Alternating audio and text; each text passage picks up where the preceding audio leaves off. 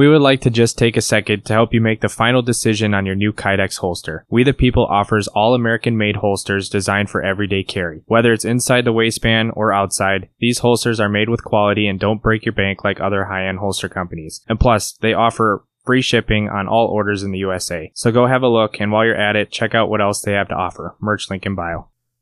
Welcome. Our podcast is brought to you by RPG Coffee Company. They are a veteran owned and operated socially responsible coffee company born to support the members of the military, law enforcement, and firefighting communities by donating 50% of their profits to them. Do not wait until you run out. Stay ready to rock by having RPG coffee delivered straight to your door each and every month with our coffee club, the coffee that gives back. At the 2020 ATA show at uh, Veteran Innovative Products, uh, an all American made and manufactured broadhead. So we've got a new one for 2020 called the Combat Veteran 4 Blade. As you can see, four blades. Got a lot of the same high quality materials we use with our original two blade Veteran, but the Combat Veteran has a different deployment system. How it deploys is you just squeeze a little bit on your main blades, okay, those compress, and then the broadhead opens. It still has our momentum management compressible blade technology. So the cutting diameter is inch and a quarter by two inches on this when deployed. Uh, in flight, it's one inch by inch and a quarter. Another feature we added this year with these heads uh, is that you can exchange the bone breaching field point tip with a 125 grain setup if you would like. So swap the tip out, get you 125 grains instead of 100 which is big with those Western hunters. And then it's really simple to lock back in place, roll those blades up, and then it's a click and another click on the other side. It's completely set in, will not prematurely deploy, will not rattle free. Solid containment, 100% deployment every time. So we've made a lot of good adjustments and refinements to it to make sure that it's guaranteed to deploy every single time. So that's what's new for VIP this year.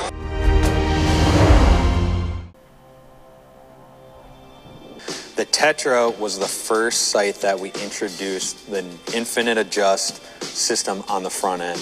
With previous sights, we had what we call a hopscotch or plug and play type of scope housing, where you had to bolt the scope housing to the frame to find the correct location. The Tetra changed that with the infinite adjust system. So now, when you sight in your 20 yard mark, you can really fine tune by sliding the whole scope housing up and down in this channel system.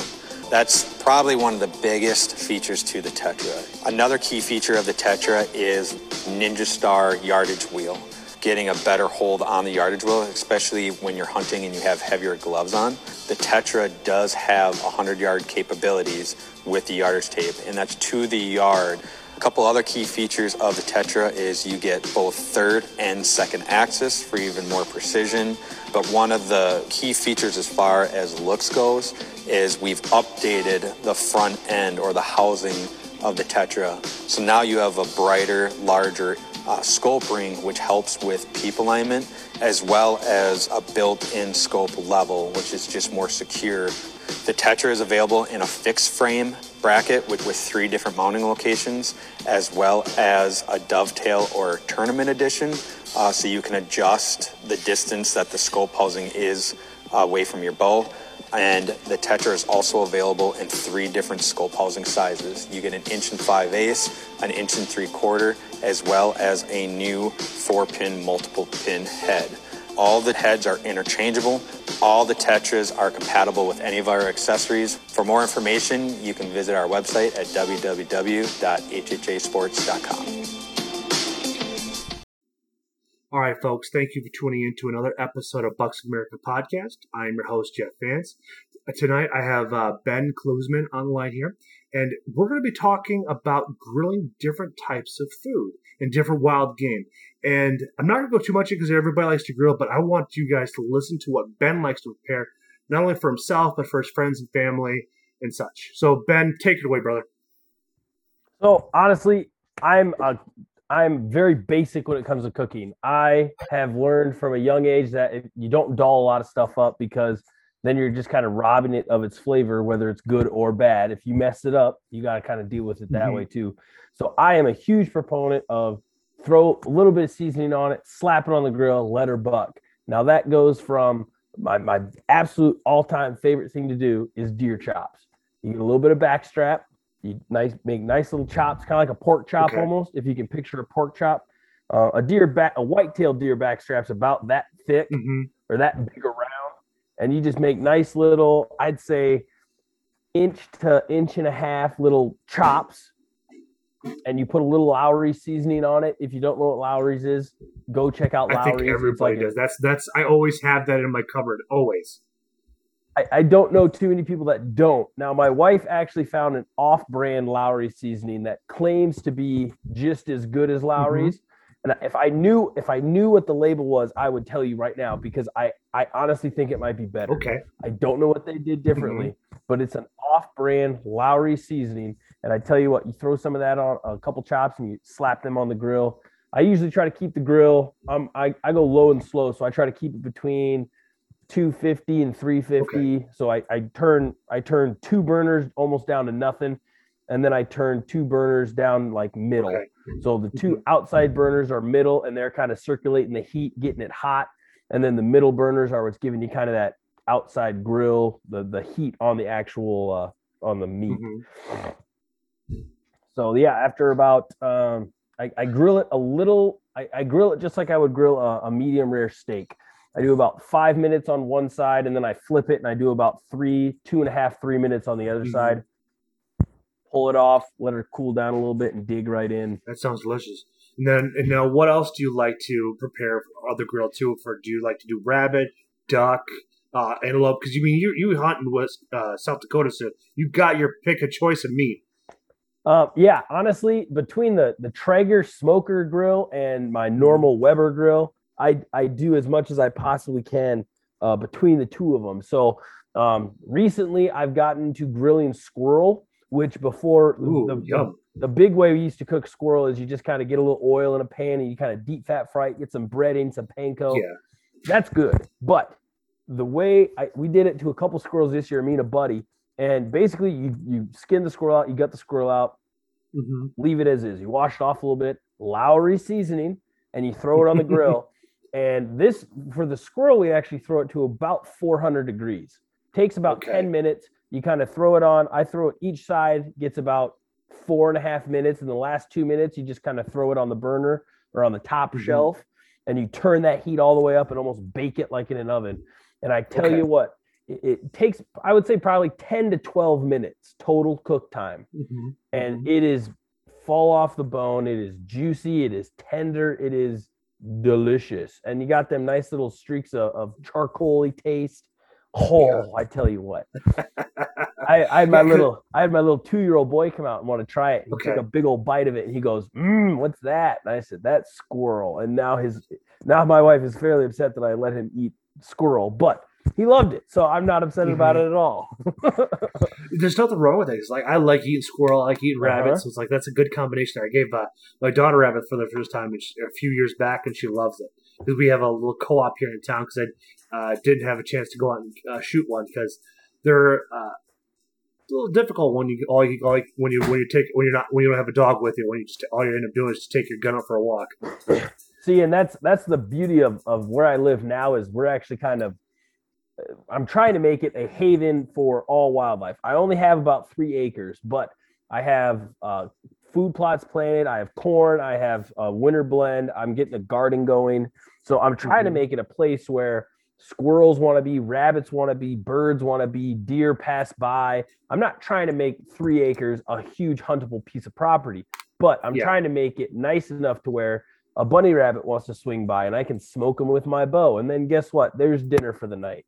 Or the squirrel that is running around with corn in its mouth, boom, there's a snack. You know, I'm just trying to make it a piece of property that I can get whatever I want to come through and have something to eat. What about pheasants? Have you have you come up with a strategy with pheasants yet? Pheasants is I've I've not come up with a good one on grilling pheasants. The only Okay. the, the best way that I found is um crock pot. Mm-hmm. That- That's, That's that's not a bad. That's that's not a bad way. I've done it. Um, uh, I got a pheasant here a few years back, and I took it. I, I just deep fried like chicken, like uh, uh, deep fried chicken. Oh boy, it turned out delicious. My wife never had pheasant before, and so I I cooked up a but I was hunting with. He never he's never shot a, tur- a pheasant before. And I just happened to happen to be right on my line of sight, and I was able to, to take care of it. And so he never seen one actually pluck it. So I just I, tell it's like I plucked it with under five minutes because like I've done these both the time, and I just just pull the breast out and it's like and then, then I go down, pull out both legs, off we go, toss the carcass out there, and then let it go back so so this way a coyote can eat it. You know. Well, and honestly, the best way I've ever found to, to clean a pheasant, and if you just hear somebody telling you about it, you don't believe it. But essentially, mm-hmm. what you do is you take the pheasant and you put it on the ground and you step on the wings, and then you okay. grab the hind legs and you pull up. And it's it takes the, it takes the guts, it takes the the skin, it takes the feathers, it takes everything. So you're literally sitting there holding a big chunk of breast and two leg bones, and then you no just kidding. clean the leg bones off. It works like a dream. I didn't believe it until I saw it done, and then I did it myself, and I was like, "There's there's there's one or two more things you got to." No, that's something else. Yeah, you just literally just take it and pull it right up, and it's boom, and then you just wow, the feed off and and peel the skin off the legs, and you got um, almost a full whole bird right there. That's pretty crazy because my dad's been hunting pheasants for well, he's 69 years old in May, so it's like he's been probably hunting pheasants for probably good 55 years, maybe or so. Because yeah, because that well, no, yeah, I put him about 15 or so years old, you know, 12, mm-hmm. and uh, so he's been hunting bird for a long time. I'll have to ask him about that if that's someone if he ever if he's ever heard of that method because he's an Iowa boy, so it's like he's been hunting birds for all of his life. I mean, heck, it's like I growing up, I remember watching all of it, seeing him come home with trophies of first, first, maybe second if you if he had an off day, but uh, for doing skeet shooting because he loves that. He just be able to track it and just knock out of the air. Mm-hmm. And that's it's a whole bird hunting is a complete mentality. It's yes. it's not something that you know honestly when we lost our dogs is when we fell out of bird hunting because that was mm-hmm. that was what was fun for us was watching the dogs work. The pheasants yes. was just a bonus.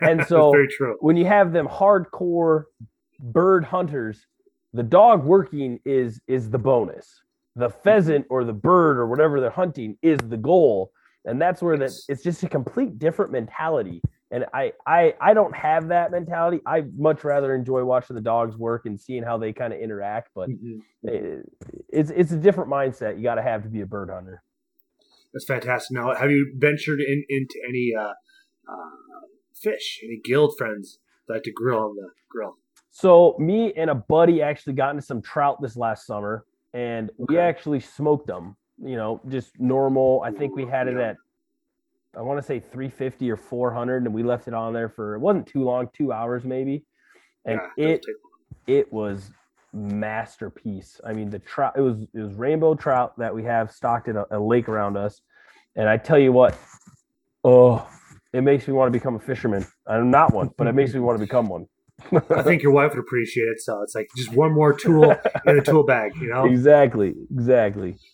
Well, Ben, thank you for like really hitting home on different ways to capture the grill and different talks about uh, bird, fish, and everything else like that. So I appreciate you with your your insight. And uh, guys, I'm looking forward to for your feedback. If you have any questions, let us know. Thank you, Ben, for being on the podcast. Thank you very much for having me. Just uh, you know, get outside. It, it's not mm-hmm. hard. It, it, it's that's the last thing. I, that's the last thing I want to say is just try. You know, the worst thing that's going to happen is is you're going to do something wrong and you're going to learn from it. So that's mm-hmm. the only thing I, I, I tell everybody. I, I, get people messaging me, how do you get into archery? Go buy a bow. That's how you get into archery. You just mm-hmm. got to do it. Now that doesn't mean go buy some fifteen hundred dollar brand new top of line flagship. Go start mm-hmm. with some two hundred dollar Walmart special and see if you like yeah. it you know, and and build on it. But do it. You just have to get outside and do it. You don't get 100%. to be good at anything by not doing it. You have to do it and you have to commit to it and you have to just be willing to not be good at it or fail for a little while. I was I still lose arrows. I've been I've been shooting archery for 15 years. I just lost two arrows today because I was taking a shot. I was getting crazy with it, you know. I was out of 80 yards and I said, "Why not? Let's send one." And I I shanked it it happens, you know. Yeah. You just have to be willing to do it, and that's that's the last thing I want to say is get out and do it. Yes, thank you for your wisdom, Ben. I will let you go, so you enjoy the rest of your night. Thanks, man. Have a good one. And we're done. appreciate it, man. That was just fantastic. dude. Oh, shit, this whole movie.